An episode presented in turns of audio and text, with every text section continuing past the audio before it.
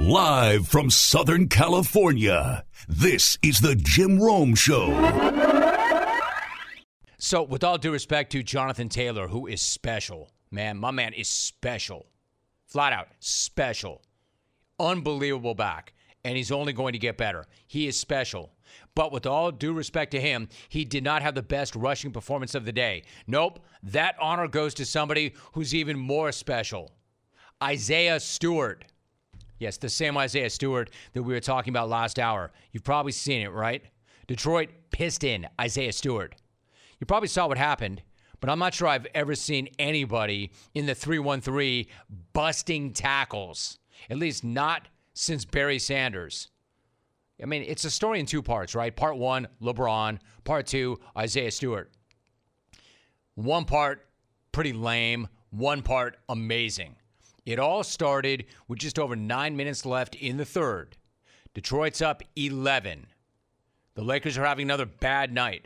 Detroit's up eleven. They're shooting free throws. This happened. And then we saw Zach LaVine line them up, then Giannis, and then Jason Tatum. And tonight it's their number one guy, Jeremy Grant. Uh-oh. Uh-oh. Stewart and uh-oh. LeBron. Stewart is hot. Yeah, you know why he's hot? Because he's bleeding out on the floor. Hell yes, Stewart's hot. He was hot, and he was just heating up. If you think that dude was hot at that point, he was about to go nuclear in a few moments. Now, to understand what went down, why don't we go to the facts? Stewart made contact with LeBron on the box out. LeBron struck back big time. And I'm going to say with intent. I don't know exactly what the intent was, but I'm going to say with intent. Referee Scott Foster called it, quote, unnecessary and excessive contact above the shoulder. End of quote. Yeah, thanks, Scott. Thanks for that. Let me take it a step further. I mean, it it, it was cheap. I I can't tell if his fist was fully closed, but sure, it appeared to be, right? It was a lot more closed than it was open. So if you got a closed fist and you swing it like that, that's with intent. That's with some hostility, and that's with some intent, without a doubt. I'm not sure that LeBron thought to himself, you know what? I'm going to break this guy's face wide open right now. I don't know if that was the intent, except this dude's face was broken wide open right now. So I'm not exactly sure what the intent was, but it seemed like the intent was to affect Stewart's head. That was some triple G Greg Williams stuff right there. Like, affect the head. If you ball up your fist and you swing it, you are looking to affect the head. And the effect was to open the head up so lots of blood could pour out. So he's going to get suspended for it. He should. As I mentioned earlier, my take is, if it were me and I was doling out the punishment, if it were me and I were the commissioner, I wouldn't suspend LeBron for that. I would make LeBron sit down in a dark room and watch Space Jam two on a loop. Trust me, he'll never ball up his fist ever again and swing it on anybody if he had to do that. You know why? Because you need a deterrent, a legitimate deterrent. See, it doesn't matter if you're LeBron James or you're the last guy on the bench on a last place team. If you ball up your fist and you swing it and you break open the other dude's face, you're going to sit. And you're going to watch Space Jam two. And you're going to watch it for a long time. And you're going to hate it because everybody does. But, but, but, let's let's be fair to LeBron. This is not Chris Paul we're talking about. This is not a guy who's got a history of dirty or cheap shots. LeBron's been in the N B A for like a century. And he's only been ejected twice. So, obviously, he got caught up. Obviously, the frustration got the better part of him. Obviously, that was a bad moment. Except it's not a trend. It's not a pattern of behavior. It's not something he's known for. I would expect better from him than that, but it's not something that he's known for. It's not like this guy's out there cheap-shotting guys or blasting them in the package over and over again. It's not like he's a guy who's running through picks with his elbow up over and over again. It's not like he's got a pattern of this behavior. What he's got a pattern of is making bad movies, like Space Jam two, for instance. But I know this. If you're going to be the GOAT or the alleged GOAT or in that conversation, and everybody takes their cue from you. That's the bottom line, right? If everybody takes their cue from you because you're the guy, you can't lose your cool like that. I get guys throwing an arm when they feel like they've been fouled, but you can't do what he did. But this is not going to change the way this guy's seen. It's not going to change this guy's legacy. Just a bad moment, man. And it was dirty, and it was cheap. But it doesn't mean that he's a cheap shot artist or a dirty player. Now, moving ahead to Stewart. My man. Stewart obviously was not in a good way. He was not in a good way, and there was no doubt in his mind that there was intent. There was no doubt in his mind that it was dirty. There was no doubt in his mind that it was a cheap shot. And I don't want to hear from people that were saying, hey, man, he didn't really want to fight. He didn't want any part of LeBron. He was not looking to do anything at all. He only started to get animated when there was a billion people on the floor. Let me tell you something. You look at this guy, and you tell me if he's a fake tough guy, or if you tell me he really wanted a piece of the guy who swung that hammer fist. And everybody's coming out now. Now, this is ridiculous. You got he must have caught an elbow or something, but oh yeah, he's he's got a lot of blood streaming from the side of the eye. Look, here goes Stewart.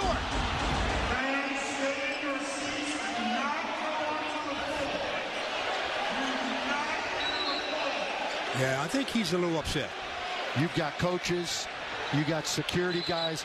Look at Dwayne Casey's like, just calm down. And there's Cade Cunningham also. It was along the free throw line on the free throw, and he's still trying to get loose. He is knocking over. I mean, he's out of the game without question. I mean, this it's is like he's running through the line. That's nuts. That's just yeah, crazy that's, right that's now. That's just crazy. That's crazy right now. All fans stay in your seats. And both coaching staffs are making sure that the players don't. I don't know what I like best about that. This notion that he didn't really want to fight when he clearly did, or the P A announcer saying over and over again, all fans stay in your seats. All fans stay in your seats. We don't need another Netflix doc. We don't need another thirty for thirty. All fans stay in your seats. Like they were going to rush the floor, or maybe could have. Listen, don't tell me that this is just a guy acting like he wants to fight when he doesn't. Don't act me, tell me that he's just trying to look a certain way. He's not trying to look anything. He's not trying anything. He's not trying to be tough. He is tough. He's not pretending to be pissed. He is pissed. There were like a billion people on the floor, and they could not do anything to stop this guy. He was looking for a piece of anyone in purple at that point. And again, I understand it. When you're bleeding out from the face like he was, when your head is cracked open, when you taste your own blood, you're looking for somebody. This is a guy that needed five stitches, according to one report, eight stitches, according to another report, and it's because of what LeBron did to him, so he was looking to have somebody else stitched up from L A. Hey, man, I get it. I get where this guy's coming from. He felt like he got dotted. He felt like he got cheap-shotted. He was standing up for himself. This dude was looking to leave the floor, but not before he took another body or ten with him. But I got to be real about this. Here's the part that I don't really understand. The hell was everybody else doing on that floor in that moment? How was half the league on that floor, and Stewart is still breaking tackle after tackle after tackle? Like, how did this guy get out there into open space? How was this guy running for daylight? How did somebody not wrap this guy up? Now, I know it's easy for me to say, but how in the world does Isaiah Stewart break free from like fifty guys to make another run at LeBron? And he didn't do it once. He did it multiple times. There were multiple times where he was contained by anywhere from six to ten guys, and yet he continued to break tackle after tackle after tackle. I understand you want to keep your legs moving, but this dude was moving the pile, and nobody was pushing him into the end zone either. This guy was dragging dudes. This was Barry Sanders running into the line of scrimmage and then breaking out on the other side time and time and time again. there is some Piston staffers and arena security who need to hit the gym, all right? They need to fuel properly. They need to get in the gym, and they got to start throwing some weights around. And also, they need to work on form tackling. Wrap dudes up. Wrap the hell up. Is there anybody there who knows how to wrap up? And how do you buy the old, I'm good, I'm good, I'm cool, it's cool, it's cool, fake out, and ease up on him only for him to blast by you and put you in the ground? And I'm good, I'm good, no, no, no, no, no, leave me alone, man. I'm good, I'm good. And then he blasts right by you again, deeks you again. Did he look good to you? Did he look like he was cool? Did he look like, no, I'm fine, I'm fine? Hell no, he didn't. Even when they practically carried this guy off the floor and into the tunnel, he was still looking for blood because he sprinted down the tunnel. I half expected to see him sprinting down the tunnel of the arena and run back to the court like the ultimate warrior. And can I tell you something else? At this point, at this point, this dude was running so hot. He no longer was only about trying to get a piece of LeBron. I think this guy wanted to fight every Laker. And not just every Laker on the floor, but anybody who's ever worn a Laker uniform. I think this guy wanted to fight Laker Nation. Russ, D J, A D, Kareem, George Mikan, Kurt Rambis. I think he wanted a piece of every Laker ever. All of them. Man, my man, Isaiah Stewart, he's all up in here looking for Mark Madsen, Eddie Jones, Eldon Campbell, Nick Van Exel, every member of the Bus family. He wanted a piece of someone or everyone. My man didn't want all the smoke. He was the smoke. The only thing that kept this guy from tearing that joint apart was Cade Cunningham. The rookie saved Stewart a lot of money in fines and saved everybody else a trip to the hospital. Because I know for certain it was not going to be arena security that was going to stop Stewart last night. There were some folks out there making business decisions and deciding to go all matador on Stewart. Yeah, no, nah, I'm good. I don't need to jump in front of that dude and blow out an A C L or a lung.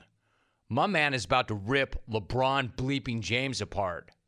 Let me tell you about it. And I get it, man. Self-preservation. But some of these dudes were showing some of the worst open field tackling you will ever see. I'm talking about Piston players, staffers, security, all of them. You know why? They know who they were dealing with. A guy who was pissed off. This dude is trucking dudes. There were dudes flat on their backs. My guys out there lighting up chumps and snot-bubbling suckers like he's Jerome Bettis. No wonder he's already a meme. No wonder we've already seen that clip of him breaking free from about a dozen people with captions like, me on Thursday when the turkey comes out. No dopes, nor do I need you sending that clip to me with some hilarious one-liner like Charlie and Lawrence at the drive-thru, Rex and Rob Ryan at Golden Corral. If you've thought of it, I guarantee I've already received it. I don't want to name names, but there were some folks on that court who were in the building solely to prevent something like that hap- from happening, and they did nothing to prevent that from happening. Looked like a damn turnstile when Isaiah Stewart went running by. And I'm not in any way mocking this guy, man. I understand why he was hot. I understand why this guy was hot. His face was cracked wide open. So, was it dirty? Isaiah thought so. Was it cheap? Isaiah thought so. And by the way, I'm not going to argue with him. Bron got caught up in the moment, man. That clearly was frustration. Either frustration of the season, frustration of that game. Who, who knows what was going on in that guy's head? But I don't expect to see that guy do something like that, because if a guy that big and that strong balls up his fist and he swings it, somebody's face is getting cracked open if there is contact, and there was. And believe me, you want to know who did do their job? The public address announcer who said about ten times, stay in your seat. Do not go onto the floor. Do not go onto the floor. Why? They don't need another melee. And two, oh, Isaiah was going to take somebody apart. And if you got between him and any Laker, it was going to be your face. All right, so what's happening next? Suspensions. I'm sure of it. But what should happen next is LeBron should have to watch Space Jam on a loop. Trust me, he'll never, ever do that again. And now a message from Discover about rewards. If you're a loyal credit card customer, you should be rewarded for your loyalty, preferably with something that's useful, like Cashback Match, for instance. Discover matches all the cash back you've earned at the end of your first year. Finally, rewards that actually make sense. Discover, exceptionally common sense. Learn more at discover.com slash match. That's discover.com slash match. Limitations do apply. We've got important business to tend to right now. We are joined by a forward for the Golden State Warriors, a three-time N B A champ, a two-time Olympic gold medalist, one of only five players to win at least three N B A championships and two Olympic gold medals, a defensive player of the year, a four-time all-defensive first-teamer, a National Player of the Year, a Big Ten Player of the Year at Michigan State. He was the thirty-fifth pick overall back in twenty twelve. We are joined by Draymond Green. Draymond, it's good to have you back. How are you? I'm fantastic. Thanks for having me again, Jim. Dude, it's so good to have you, Draymond. Appreciate you. In fact, let me rephrase the question. Since it's been a minute or two since you and I have spoken, you've got the best record in the N B A right now. The team is playing really, really high-level ball. I know you got a little ding last night. Overall, how you doing? How is your life? How are things? Life is life is great. I definitely got a little ding last night. Pretty short today, but uh, in the grand scheme of things, uh, small thing to a giant. But life's great. Uh, my family's amazing. Um, season's going great. You know, I always say winning cures all. Winning is fun, and you know, so things are going great. I can't complain. Dude, I love that response. It's a small thing to a giant. Draymond Green joining us. You know, winning does cure a lot of things. You were so used to winning, and then the team goes through a stretch over the past couple of years where you weren't winning nearly as much as you had in the past. What was that time like, and then how does it feel to be playing elite ball once again? Uh, that time sucked. Um, I had I had never lost like that in my life, so not only – Um, was it a big change from what we had been doing the previous five years before that? But I, I just had never really experienced losing like that in my life. So uh, it was it was really tough, and it, and it wasn't fun. Um, you know, you walk, you go from walking into an arena every night knowing, like, ah, if we want to win this game, we'll win the game. You know, and, and then you go, it's the total opposite end of the spectrum of walking into arena every night, kind of knowing that you're probably going to lose that game. It was brutal. Uh, I always say, people say losing is hard. Like, the feeling of losing sucks, but actually losing is easy. And and so it was hard to deal with, but I prefer winning any day and the stress that comes with that and everything that you put into the game to win. Draymond Green is joining us. What a great response that is. You know, I'm looking at your credentials. I read them off the top, and as good as they are, and again, we're talking about you being Defensive Player of the Year in sixteen seventeen, third in the Defensive Player of the Year voting last season. Despite being recognized as one of the better defensive players in the game year in and year out, I'm still not sure the average fan really appreciates the work you do on that end of the floor at your size. Draymond, guys who go six six are not supposed to dominate on that end of the floor. How have you been able able to do that for as long as you have, and what's your mindset and approach on that side of the court? Well, Jim, I think the average fan also don't understand what they're looking at on that side of the floor. You know, we can all look at the ball go into the hoop and know, oh, man, that guy is scoring. But the reality is, I see a lot of times guys score the basketball and it doesn't affect winning. It doesn't really impact their team in a positive way. But yet, if people see you scoring the basketball, they're like, oh, man, that guy's good. Um, As far as the defensive side of the ball goes, most people try to quantify it by steals or blocks. And you can't quantify defense by steals or blocks either, because there's so much more that goes into the defensive side of the ball. And so for me, um, I know a lot of fans don't appreciate it, and you know I don't I don't get off on them appreciating it, so I'm fine. I don't you know judge myself based on what they think or what they see. I judge myself based on Um, how I feel, what I see, what I know I can do better, which is, which I'm pretty sure is way a way tougher scale than, than most people would judge on. So I'm fine with that. Um, as far as holding down the floor at six six, uh, I think one thing for me, I've seen over the course of the years in this league, guys or teams try to play guys because they're similar in height at the five, you know, six, six, six, seven guy at the five. And the reality is you have to understand what it is to be a big man in order to truly do that. And for me, um, although I've always kind of played point guard growing up on offense, I always had to hold the middle down on defense my entire life. And so I learned how to play defense like a big man learns how to protect the paint. And I think that helps me. Uh, I think that helps us when we when we are small. And I think that's what's been the key to my success uh, on the defensive side of the ball and playing against guys that are much bigger than me, usually uh, by five, six, seven inches. Um, usually I weigh by thirty, forty, fifty pounds. I think that's what's benefited me. Talking to Draymond Green, you know, to that point, Draymond, when you say that other teams look at you and they look at a guy who goes six six and they try and play him in that five because they want to have a similar success or a similar result, like, I think it's important to remind everybody, every single team passed on you in the draft, and then it was not that long thereafter that every single team was looking for the next Draymond. Like, what does that mean to you? And is there another guy like you? Is there anybody playing who reminds you of you? You know, you know what, uh, Jim? I think for me personally, um, my goal when I came into the league, uh, when I came into the league, I was considered a tweener. And when you were considered a tweener, it was like a death sentence. Like, oh, this guy's a tweener. He doesn't have really, he doesn't really have a position. That's what it was when I came into the league ten years ago. Um, my goal was to make the word tweener extinct, because the way. The way people looked at it, especially the scouts, was a tweener is a negative thing. The way I looked at it um, as a player was, you're calling me a tweener because I can do a bunch of things. And, you know, you can't really say I'm a three. You can't really say I'm a four because I can do some of all of that. And yet it was looked at negatively. So my goal was to make that word extinct and try to create another path for guys to the N B A. I think I've helped, I've, I've helped accomplish that.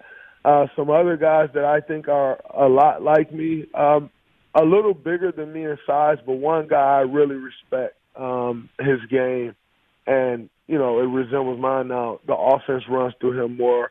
Uh, he scores a, a bit more for his team. It's Bam Adebayo. Uh, not quite your typical center size as far as what we've grown to know centers to be.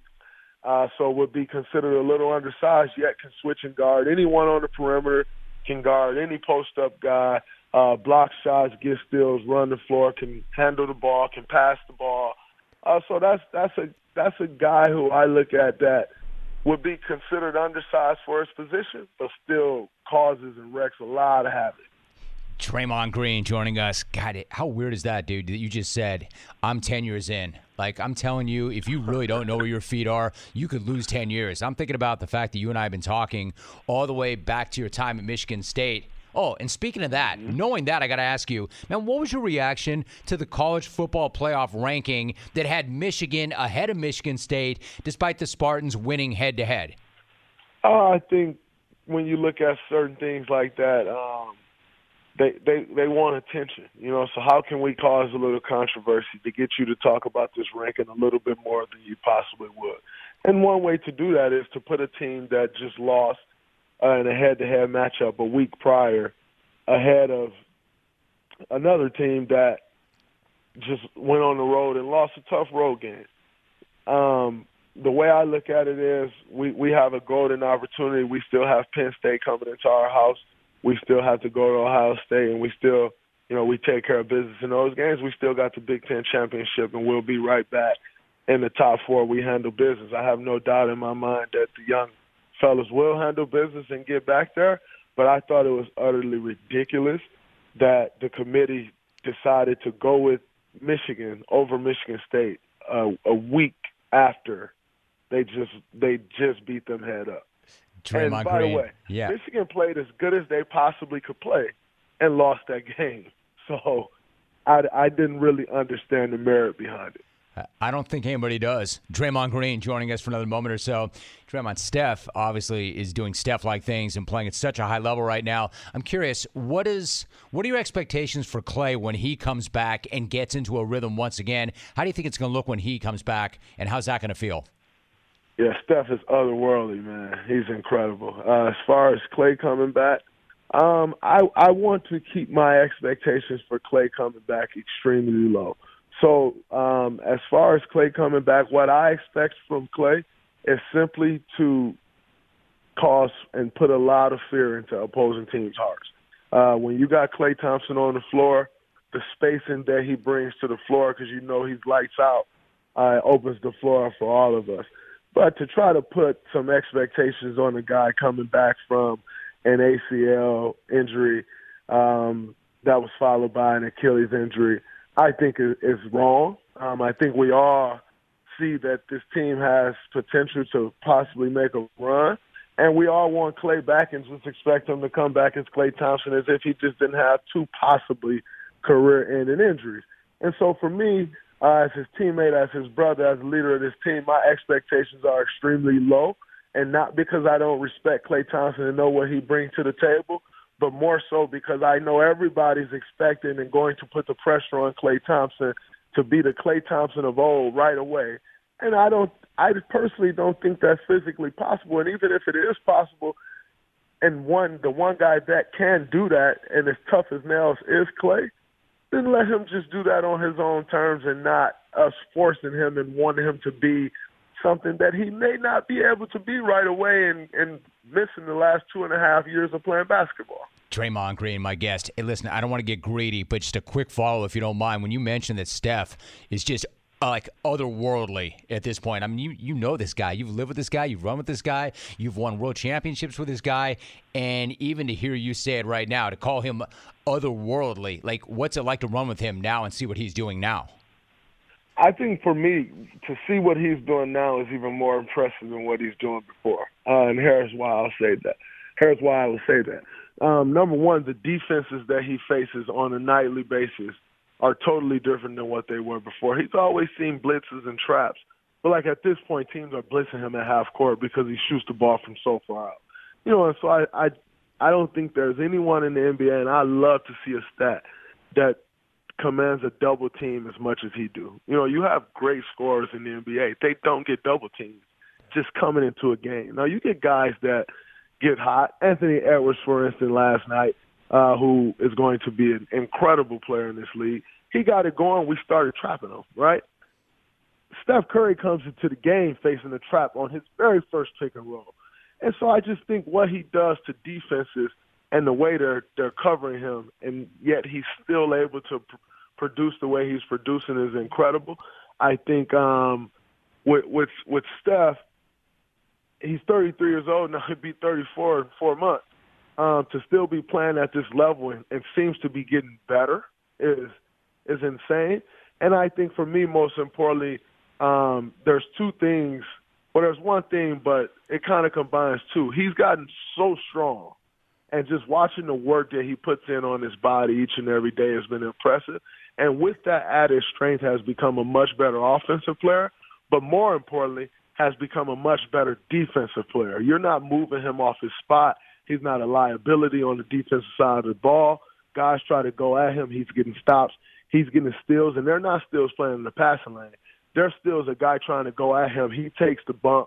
The guy gets stood up. He knocks the ball away. You know, and so I think for me, um, as great as he is offensively and as much better as he's gotten offensively, it's what he's doing on the defensive end that no one's talking about that I think is even more impressive than what he's doing on the offensive end. I think what I just heard over the last fifty minutes or so is just incredible, like incredible stuff. You and I have done this a lot over the years, Draymond. It, you, not it, you have never been better than today, and you are always good. I want to reiterate, too, Steph's on record as saying that you are, quote, the smartest basketball player I have ever played with. He said that about you. Draymond, I did not mean to keep you so long, but, dude, you were rolling, big man. I had to stay out of your way. I appreciate you. It is so great to have you back on the show, Draymond, and really good to talk to you, man. Thank you so much. Thank you, Jim. It's always a pleasure and an honor, my friend. You too. A pleasure and an honor. Here, let me ask you this. Does this sound familiar to you? You've got one device that lets you catch the game live, another one that lets you stream your favorite shows, you're watching sports highlights on your phone, and you've got your neighbor's best friends log in for all the good stuff. Well, let me tell you about a very simple way to get all that entertainment that you love without all that hassle you hate, and a great way to finally get your T V together. It's called DirecTV Stream. It brings your live T V and on-demand favorites together like never before, so you can watch your favorite sports, movies, and shows all in one place. That means no more juggling remotes, no need to buy another device ever again, and the best part, there is no annual contract. So get rid of the clutter and the confusion and get your T V together with DirecTV Stream. You can learn more at direct t v dot com. That's direct t v dot com. Compatible device required. Content does vary by package.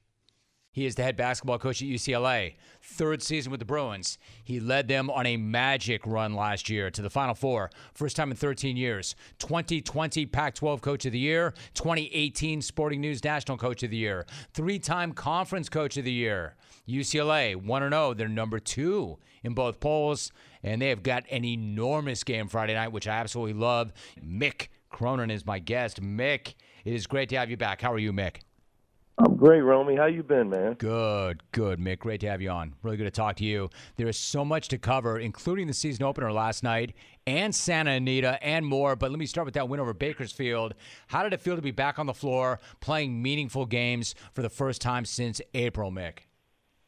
Well, just to have the fans back, Jim. I mean, gosh, it, last year was just – it's really hard to describe unless you were part of a team that was in a bubble-type situation all year. Uh You know, eating meals on the road in your room by yourself, coming every day to COVID test every morning, and then running out to play games in big, beautiful, but empty arenas.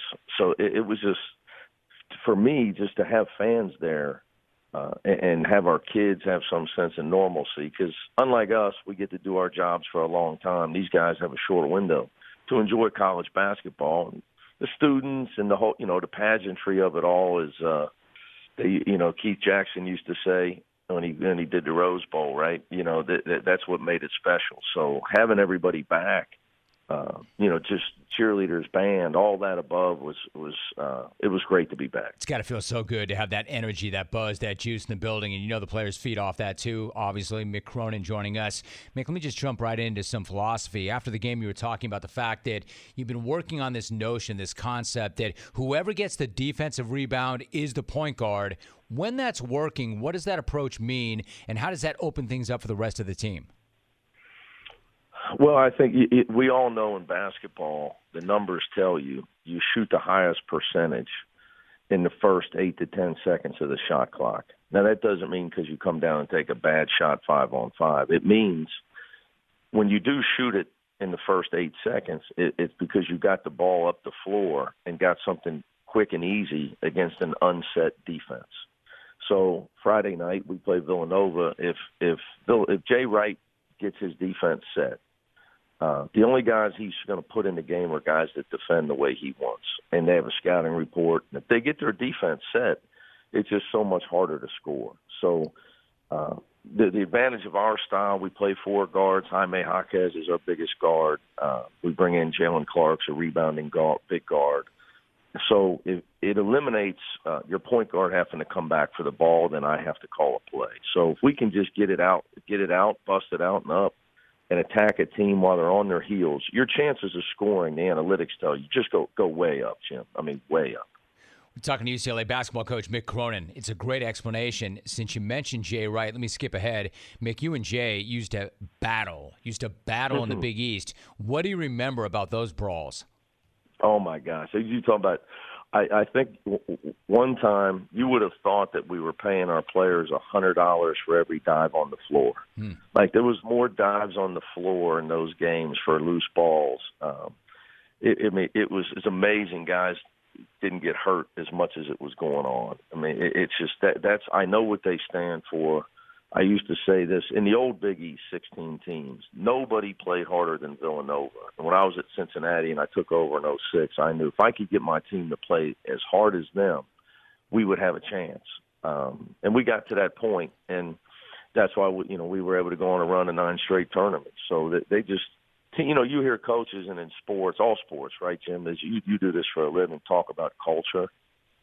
Jay Wright has culture. He is he has a coaching staff uh, because they, from his coach down to his players, his assistants, everybody believes in the way they do things, and they talk about it nonstop, that the way they do things works, and that's why he's had unbelievable success. Yeah, I'm not sure that I've ever had an interview with a coach that did not mention culture, and I don't think it's something just to say, Mick. I believe in it. I get it. I understand it. And if you have a culture and it works and you have a complete buy-in from everybody top to bottom, you're going to have a lot of success like he has. I couldn't respect or admire that matchup this Friday night any more than I do. Like, Mick, what does that say about both you and Jay, that you both want this game? And then how much does a game like that fire up your players all offseason and ensure that they remain locked in? I think you make a great point. Um You know, our guy. There's no question. Our guys know that. You know, they've known this game was coming. Uh, you know, I think first of all, Jay. You know, Jay and I, when the Big East broke up, we talked about playing, and he looked at me and goes, "What?" He goes, "Why would we do that to each other? You know, we've had enough of each other. Right. you know, you know enough, enough. You know, enough cage matches. So." Um, but now, you know, with, with uh, you know, me being at U C L A, our program being where it's at, Jay's won two titles since we last played. Uh, you know, it's just a win-win. Look, you want to win the game, but um, you, you look at games like, okay, our fans want this game, my players want this game, and recruits want to play in these types of games. So it's all, you know, it's all plus-plus. Uh, you know, when you got a really good team, why why wouldn't you play a really good schedule? I mean, it's just – Uh, there's no point in, in, in not doing it. You don't want to make a schedule you can't handle. Uh, so, you know, it's it's just going to be a great event. And I'm sure, I'll, you know, if we lose, I'm going to wonder what the hell I scheduled Villanova for. But I, I know at the end of the day, look, we're all about March, right? That's what our sport's about. And the, you know, the, this game's going to make you better, win or lose. We're talking to Mick Cronin, U C L A head basketball coach. No doubt, Mick. Cody Riley, Mick, appeared to suffer a knee injury last night. I know right after the game you did not know the extent of it. Do you have any clearer sense of what it was, and what was your reaction when you first learned he was hurt? Oh, well, I was out there holding his hand, man. I didn't even I didn't worry about the timeout huddle, what was going on. I, you know, he's come such a long way in his time at U C L A. He's going to graduate. He's he's helped the program, uh, you know, back to the glory days of the Final Four uh, and the top ranking. And I couldn't have done it without him. So my heart was broken when I was out there, just making sure he could relax. So, but, uh, you know, we're optimistic. We're waiting on an M R I result right now to, to uh, give you the truth. So still waiting. Uh, hopefully it's a it's a sprain, uh, you know, but I, I would say he's probably out Friday. I mean, you know, which you just back to U C L A. I mean, we lost guys. We lost two starters during the season last year. So, um, You know, since I have had a run of bad luck with stuff like this in the last couple of years uh, at U C L A, but we got plenty of guys, so it's just going to have to be somebody, be somebody else that steps up. I get that, Mick. You know, when you talk about U C L A, there's a certain way and a certain process and a certain thing that you do or the way you approach it at U C L A. For instance, you told The Athletic, quote, you play to win at U C L A, and you make the right play or you don't play. It's real simple. The hard part is having the conviction to actually do it, and I do. End of quote. So let me ask you, why do you think having the conviction to do it is the hard part? And is that conviction something that comes naturally, or do you have to keep working at it to create it? Uh, that's a, it's a great question. So uh, I, I'd say uh, it does come natural. For me, experience tells, you know, young, when I was young, I thought I was a tough guy. Now I'm just uh, getting older and I have experience. And what experience tells you is, Uh, if you don't do things the right way in any in any walk of life, you know, if you're not prepared, you don't work hard, and you don't do the things that, that you need to do to have success, you're not going to win. So I think, you know, mist- mistakes that I see made uh, are coaches that um, may- maybe won't uh, will sacrifice things to appease certain players or people, and next thing you know, they've totally lost their culture. and they're going. You're going to lose. I mean, it, it never works, ever. It never works. So, uh, and sometimes it, it's it's tougher than others. And the bright lights of L A, you. All I was alluding to in that is you have to be even more convicted because to your beliefs, because it'll be they'll be challenged even more. For instance, do we need Recruit X? Recruit X is high ranked, and he, you know, blind, but you know, got to have Recruit X. Well, if Recruit X doesn't want to play to win, and he, you know, he doesn't want to buy into the way we do things at U C L A, I don't need Recruit X. Recruit X is only going to cause me problems and tear apart our culture. And ultimately, and it, it lead to my demise. So, uh, you know, it's just, I think, you know, the, the great coaches out there, um, not to compare myself to any of them, um, they, they they know these things. Yeah, I, I would absolutely would compare you to them, and you know these things, and I agree with what you're saying. See, now, Mick, the challenge that I have, Mick Cronin, my guest, when I host a nationally syndicated program, the challenge is if I've got several hundred radio stations across the country, how do I talk about things that appeal to the greatest base of people, the broadest base of people? I understand this coming in. I'm about to ask you a question that not that many people will relate to or understand or even be interested in, and I don't give a damn because I know you get it, and it's still my show. I've waited long enough. You had a three-year-old, Philly, so very smart, win at Santa Anita a couple of weeks back for her second win. I know what this feels like. I know what this represents. I need you to share it with me and the others, and they probably won't get it, but I want to ask you, what was that experience like, the win, and then being involved with that particular Philly? Well, she's a great and this is where you understand because you've been to the backside of a track and you understand that, um, you know, that how cool horses really are. So, you know, she's super sweet. Uh, I got pictures with her, petting her down at Del Mar in August, uh, giving pep talks to her where she, she ran second that day. And not only did she win, Jim, when it went in the media, she won back eight days later. She's won two in a row. So wow. She's, getting a little, she's rested up now. But, you know, there's, as you know, man, there's nothing like, uh, you know, there's nothing like the exhilaration of that, that minute, ten seconds, you know, and your horse is running and you're excited and it, it brings people together. You know, the, the, the people that I've met, I'm sure, you know, like I've become friends with Bill Strauss, uh, you know, I, the, of the Pamplemousse and Del Mar, you know, and it's just Pro Flowers. He's just a great guy. He owns part of Hot Rod Charlie. You know, all walks of life come together. Uh, you know, at, at the racetrack, and it's just, it's just, to me, it's all about the horses. And you know, sometimes the game get, gets gets a bad rap at times, but everybody I know around the horses, uh, that, that especially Doug O'Neill and his team that have most of mine, that they they, they love they, they love the animal, and it's just, it's I love going out in the morning. That's my favorite part. I don't know about you.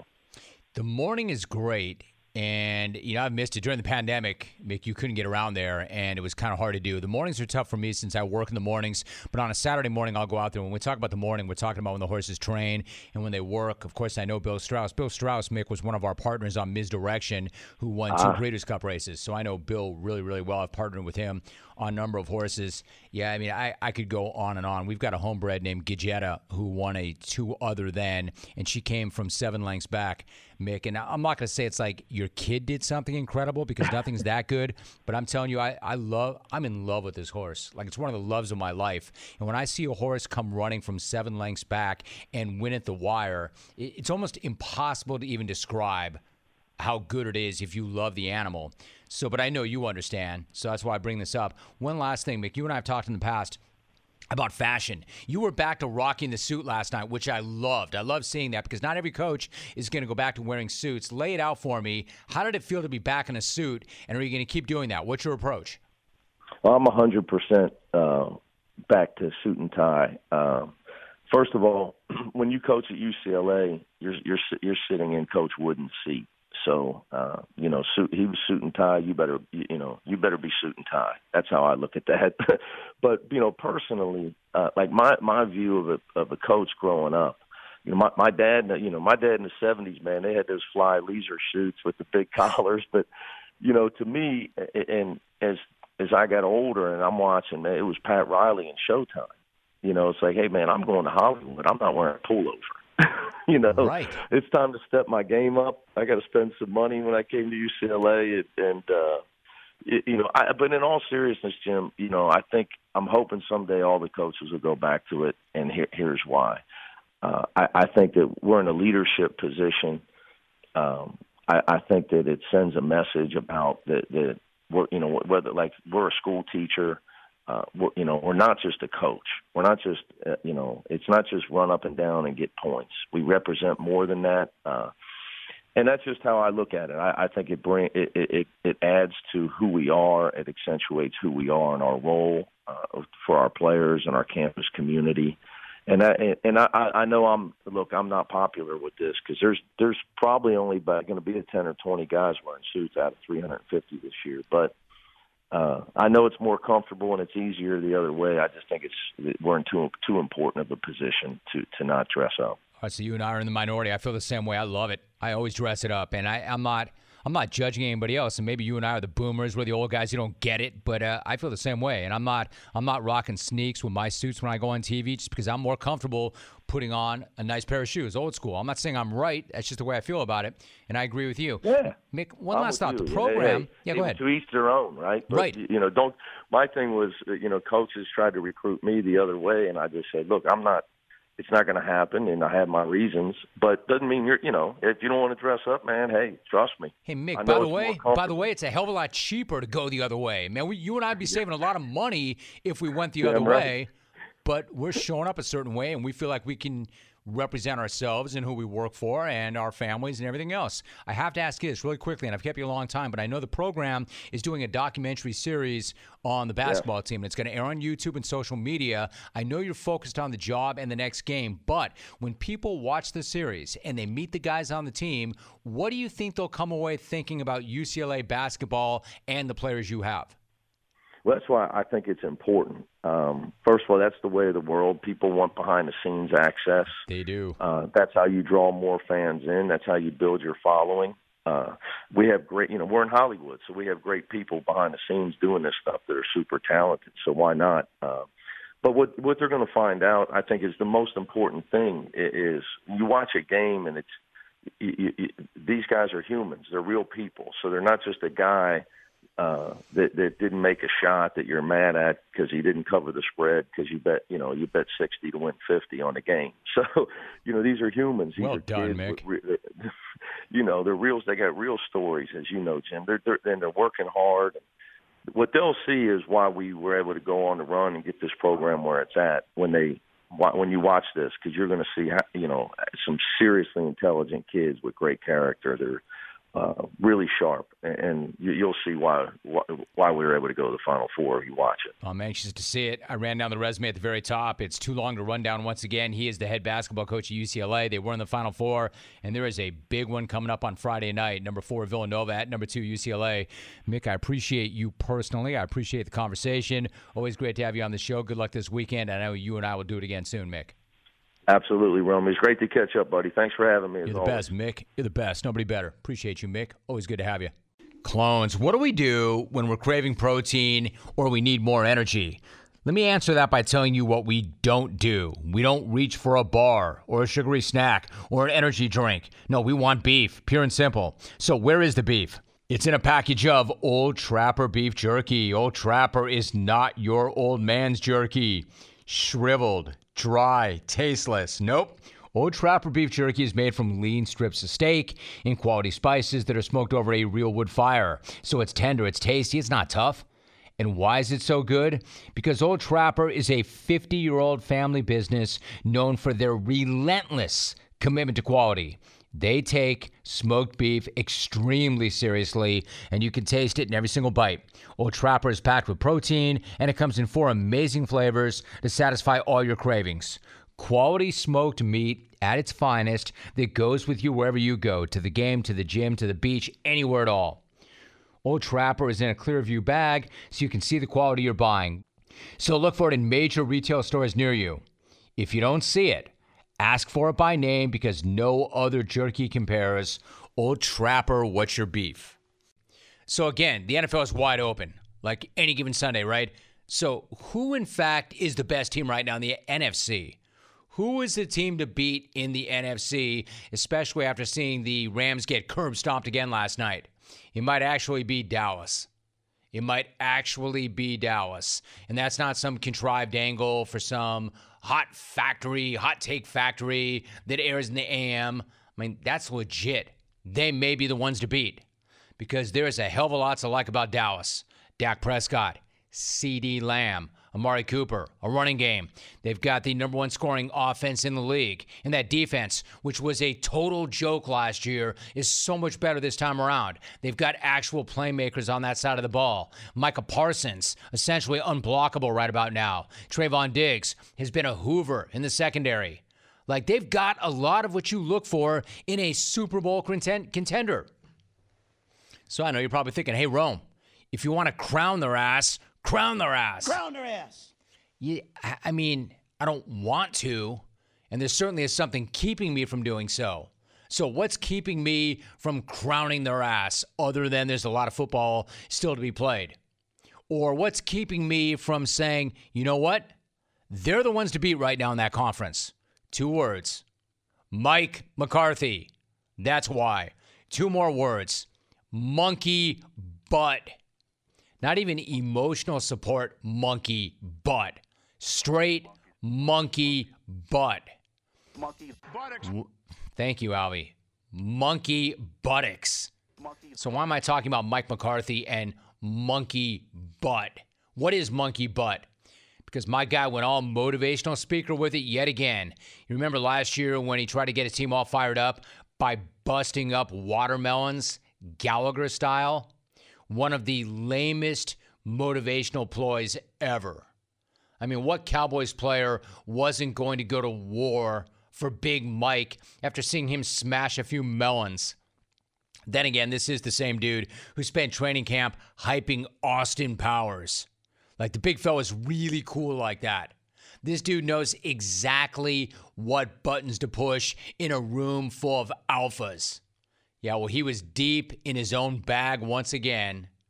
Instead of me trying to explain it, I'll let Tom Pelissero do it instead. Mike McCarthy always has different motivational tools that he brings out at specific moments where he feels like you need it during the season. Last year, it was the Gallagher routine, smashing watermelons in a team meeting the night before they beat the Vikings. Well, this past week, coming off that ugly performance against Denver, McCarthy dubbed it R A W, meaning Red Ass Week. In other words, get mad, take it personally, then get out on the field and take it out on the Falcons. To reinforce that message, McCarthy actually had staff going around the locker room and handing out monkey butt. What is monkey butt? I'm glad you asked. It is an anti-chafing powder. It's got a variety of different uses. For instance, if you're sore from, I don't know, getting your butt kicked like they did last week, get yourself some monkey butt. Well, the Cowboys players got a kick out of that. They certainly got the message, went out there and did their thing yesterday. I wonder if they got a kick out of that.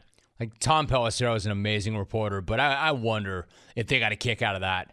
Like, this is now my raw Red Ass Week. Like, I'm not even a member of the Cowboys. And I didn't get my ass kicked on the field like they did. But I guarantee my personal ass is redder than any of theirs, because that has got to be the dumbest motivational tactic ever. Imagine being an N F L player and you're trying to get ready to play a game of violence, a game of speed, a game that is the equivalent of countless car wrecks in a row. You're trying to get your body, your head, your mind right for the game. And this guy's walking around doling out monkey ass. Monkey butt. Get it? Monkey butt powder. It's an monkey anti-chafing butt. Powder that you put in your butt when it gets red from the monkey, ass monkey, kicking monkey, that the Broncos monkey, gave you. Monkey, Get monkey, it? Monkey, like, hey, hey, yeah, yo, Dak. Let me help you apply this monkey ass to your monkey cowboy butt. Ass. And yes, I know that they did beat the Falcons on Sunday, but that's just it. They beat the Falcons. You know why they beat the Falcons? Not because of the monkey ass. They beat the Falcons because they're the Falcons, and not monkey because the big fella is some kind of legendary motivator. Literally, the only thing keeping me from saying that they're the ones to beat in the N F C right now is their coach. Because my man is running around looking to motivate grown-ass men by giving them monkey butt powder. Monkey butt. The hell do you go after that? The hell is next after that? Because you know he's got something in mind. You know he's going to break it out when they need it least. And then he'll do something weird like the clock management deal he had in Philadelphia earlier this year, or that time where he couldn't even find the clock, which happened against the Chargers in week two. Or he's going to smash out some watermelons or hand out some monkey butt. Monkey butt. Hey, Cowboy fan, you go ahead and tell me the big fella's got everything under control. That a guy handing out monkey butt. Monkey butt. Because it's Red Ass Week is actually a genius motivator of N F L talent and not some corny ass manager of the local Radio Shack trying to hit his sales quota. You tell me that. You tell me what's going to happen when he gets into the postseason and he's got to go up against somebody like, I don't know, Bruce Arians or Sean Payton or anybody else wearing a headset. Who are you going to give the advantage to? That guy or old monkey butt? Monkey butt.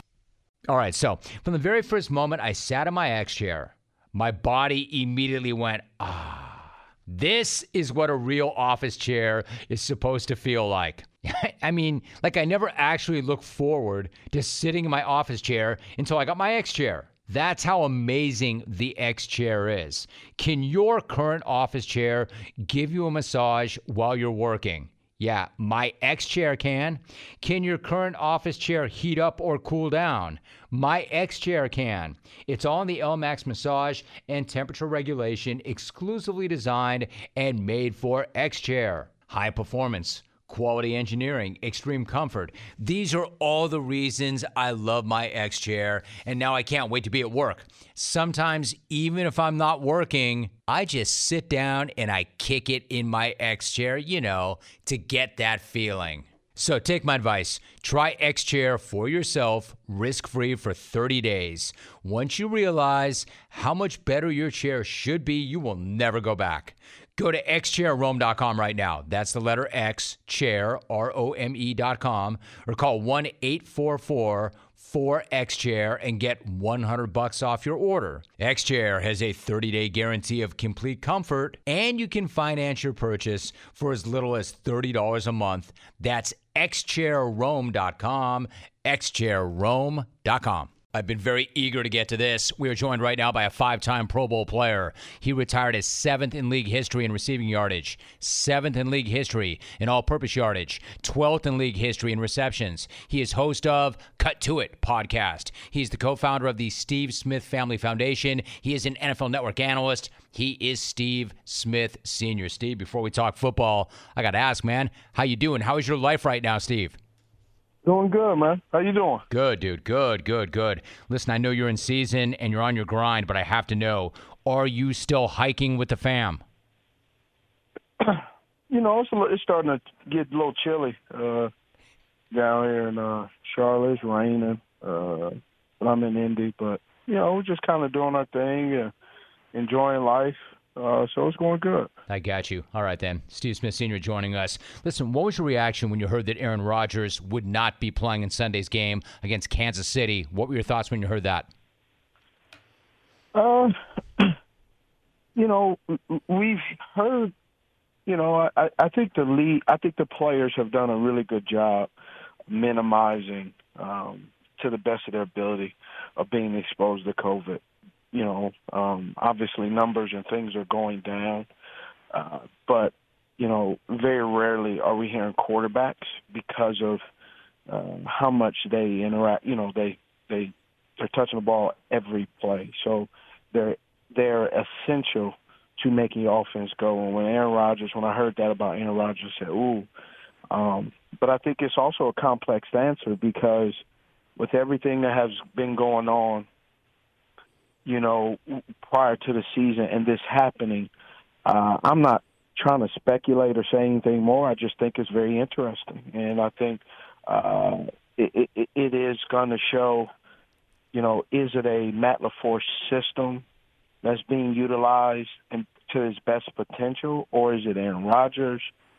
And then what does Jordan Love do? Was he a guy that was worth moving up in the draft to get uh, is this, air quotes, the Aaron Rodgers, Brett Favre kind of, uh, you know, uh, history repeats itself? We don't know. I'm not going to sit here and say Jordan Love had the same, in college, had the same uh, attributes that Aaron Rodgers had, but, you know, you just kind of wonder how is it going to play out long term. I'll tell you what, they're going to get a look, right? They're going to get a look. They're going to get a look right now that they ordinarily would not have gotten had this not happened. So Jordan Love is up. We're going to get a look. And because he was not vaccinated, it's not one of those deals, Steve, you know this. It's not going to be like a day and two negative tests. It's going to be a ten-day thing. So he'll get a look. Steve Smith Senior is joining us. Steve, let me ask you about one of the other big stories right now, Odell Beckham Junior and his role with Cleveland.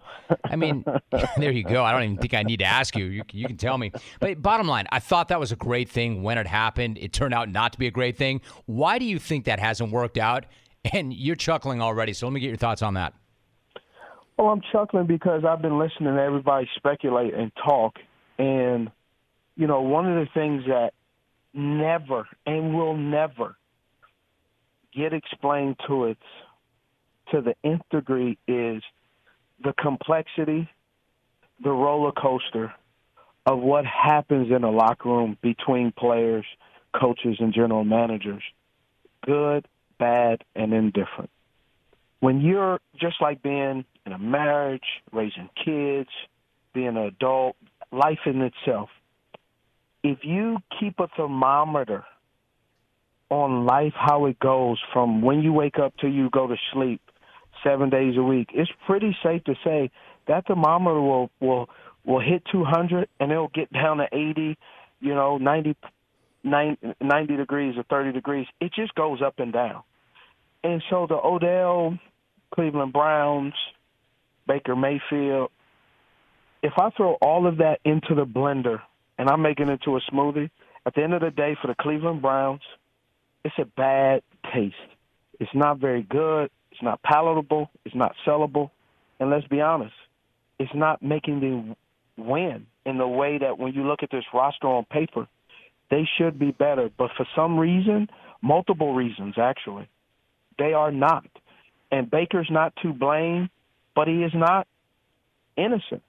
Odell is not to blame, but he is not innocent. Coach Stefanski, uh, General Manager Barry, everybody's included because you have to include everybody because when you win, you include everybody. When you lose, you include everybody. So when you have a potential divorce coming, everyone plays a role. No one wakes up and divorced themselves. They must have had some interaction, functional, dysfunctional, with that individual to come to the conclusion why things are not working out. Steve Smith Senior joining us. You put all that into a blender and you have a smoothie and it doesn't taste right. That's like one of those smoothies that's like all kale and spinach. Like that crap's good for you, but it tastes like crap. But that one's probably not even good. It's not even good for you, right? It just didn't work. Too much ginger, turmeric, all, all, all that cayenne stuff. Man, all that stuff we got to look up and say, what do you put that in? And why does it go with my smoothie? Right. It de- it doesn't, and it didn't work. Let me ask you this. Steve Smith Senior, my guest, like when you look at the league right now and you look at how wide open it is right now, now you're not a guy who's going to look back and say, like you understand, like timing is timing. It is what it is. You can't yep. control that. However, I had your stats at the very top. You had one of the all-time great careers in league history. Is there any part of you that thinks, look, I get that you have a new life, but any part of you that thinks, man, if I played right now, my numbers would be so much better. My contracts would be so much bigger. It would be all different if I played today. Do you ever think that? Well, I, I do think that sometimes, but also, like, you, you know, when people ask me, like, oh, do you think you make more money? I I said, you know, somebody show I'll be a two hundred million dollars quarterback. People are like, oh, he's such a tool. I'm, and, and I love saying that sometimes because people don't understand. And, and they and they kind of take away and they think, oh, I'm just this. You got to understand, when I played and now today with the collective bargaining agreement, ninety-six percent of the cap must be spent. So when you must spend it, you must overpay. You must pay whoever it is the current rate, right? So if, if you have a player that's been to the Pro Bowl, and the guy before him two years ago got that was went to the Pro Bowl and number, numbers are similar, and he gets paid, the new guy must get must set the market or be close to that. Whether he deems that or not, it doesn't matter. That's the current rate. And, and, and what I mean by that is, you know, if we talk about, let's keep Cleveland in, in, in perspective.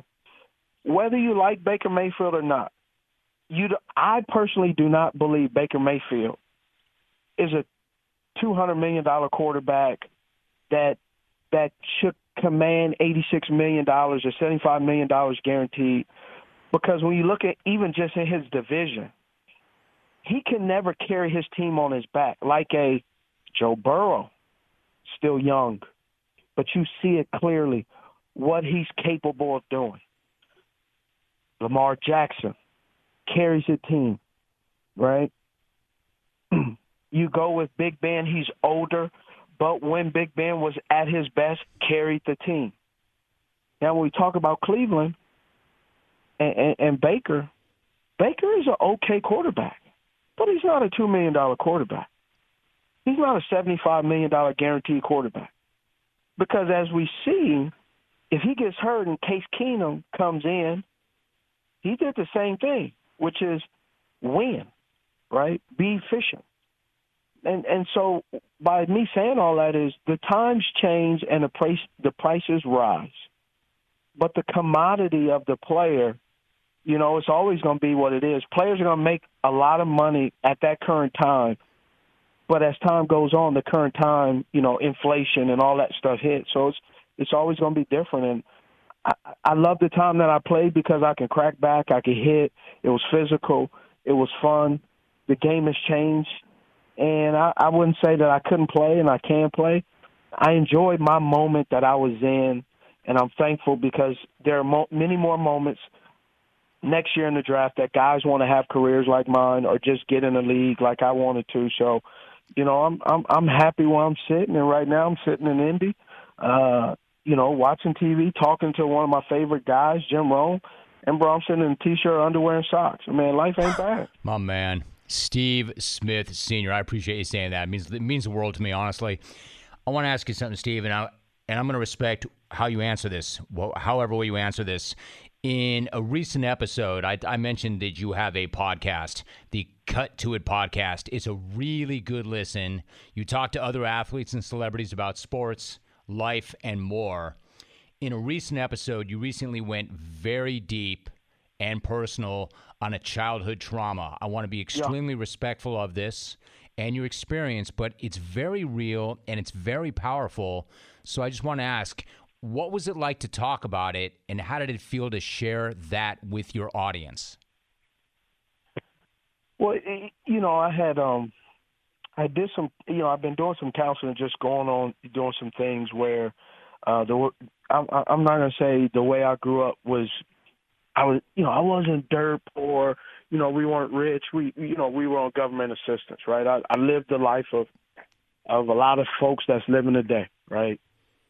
And man, you grow up as an adult, and if you don't address those things or just li- literally just dig them up and see how they impact you, man, it really screws with you. And what I mean by that is, man, um, isolation, solitude, right? Solitude is great to visit, but it's not a great place to stay, right? And so because of what happened in our experience, I was sexually abused by by a guy. He made me and his younger uh, sister basically do it, right? And and I had no idea, and I was, you know, I was only about eight, seven, eight, nine years old. And why that impacted me so much was, you know, back in the day before cell phones, pagers, my mom, you know, we would get phone calls and at the house. And every single day that the phone rang when I was home, I always feared that they were going to say something because I, I thought it was my fault. And so I suppressed that so long to the point of, well, how did it affect me? It affected me in ways that I've always guarded myself. I guarded, self, guarded myself from my wife, from my teammates. I, I I created this solitude, and really what, what it really was was fear. No one was safe. I was only safe by myself. And, man, you got to think about an N F L football player who's on this stage who's expected contractually to interact with people. I've always had my guard up, made myself very unapproachable, and that unapproachable, that me being unapproachable was the fear to guard myself because I never really felt comfortable or safe around people because of what I experienced at eight, nine years old. And I didn't really realize how that manifested itself through my life to the point of, like, probably the last three years, I've just really started to open up to, to even apologize to my wife, like, hey, I never really gave you the credit you deserve of you are trustworthy, you are loyal. And some of the things I realized that were qualities of her, I started in our relationship resenting her because I always had my guard up. And my guard being up affected how she was towards me and vice versa. And it just became this perpetual cycle that ultimately it started from me at nine years old. My guy, right when I thought that I couldn't admire or respect or like you anymore than I already did, you have that. Like, I, I can't tell you how much I respect you sharing that. Really quickly, Steve, can you talk about just the, the importance of asking for help? I mean, you, you're, you're brought up in this climate and this culture of being, you know, tough and macho and yeah. football. Like, you, you don't ever share that you're any weakness or that you need help. How important is it just to ask for help, whoever you are, if you need help? I mean, it's extremely it's extremely helpful to ask for help, but it's also to sit down and not. When you ask for help, you don't ask from everybody. Not everybody needs to know your business. Right. But asking particular per- people and certain people that are safe enough to help you go through this process, because when you come out on the other side, it's freeing. And for me, I didn't realize till about three, four years ago what I experienced was sexual abuse, because when we think of sexual abuse, we think of mullet, you know, kids being uh, molested. We have this gruesome picture. It is, but then there's other facets of it that we don't really say it. And I think guys or young men are more susceptible because we are taught to be macho and don't be a punk and don't be this. And sometimes, man, just realizing, just kind of going like, you know, it's funny as – I, I was talking to a buddy a couple of week, days ago, and I said, man, heading moving forward into twenty twenty-two, man, I want to enjoy life, but also want to kind of relax and drop the unapproachableness and, like, the tough guy and just kind of go, man, I just want to live life. And, you know, when I come up against things that kind of rub me the wrong way, I take a step back, I assess it, and I remove myself from it. And then if I don't agree with that, whether it be a friendship or a financial uh, situation or business thing, if it doesn't align or det- detracts me from where I'm trying to go, man, sidestep it, swim, move, say you don't want to be a part of it, move on, and don't look back, because I'm gonna, I can't spend so much energy and time that I've used to use on talking people down and cussing them out and all that stuff. It's like, man, I'm just going to live life, bro, and, and enjoy life. And the people that get on my nerves, and leave, leave them in a in, at the next red light and, and, and move on. Dude, it's so good. It's so, so good. I love that so much.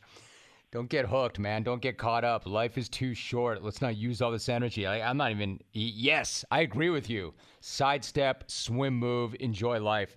He is a five-time Pro Bowl player. I ran down the stats. He is host of Cut to It podcast, which is an amazing listen, the co-founder of the Steve Smith Family Foundation and an N F L Network analyst. My man, I appreciate you so much, Steve. Hey, Thank hey, you so I, much, I, dude. I, I want to tell you, man, uh, it hasn't come out yet. I'm having an event in Charlotte. It's a private event. But in the next couple of weeks, you're going to hear, man, down there in Charlotte, we are actually building a behavioral health urgent care that will be open twenty-four hours a day, three hundred sixty-five days, that helps the uninsured, insured, kids, adults, every mental health problem there is, medical, medication, management, all of that. We're building a huge eight to ten thousand square foot facility down there, be open in twenty twenty-two for the county. Uh, the Mecklenburg County, and we possibly may be doing multiple ones in Charlotte. Man, that is tremendous. Congratulations. Well, well done. I appreciate you sharing that here, Steve. Thank you very much for that. Good luck with that, and I'll look forward to talking to you more about that project as well. Steve, thank you so much, man. Appreciate Great job. It. Appreciate you. Steve Smith, Senior. Good night.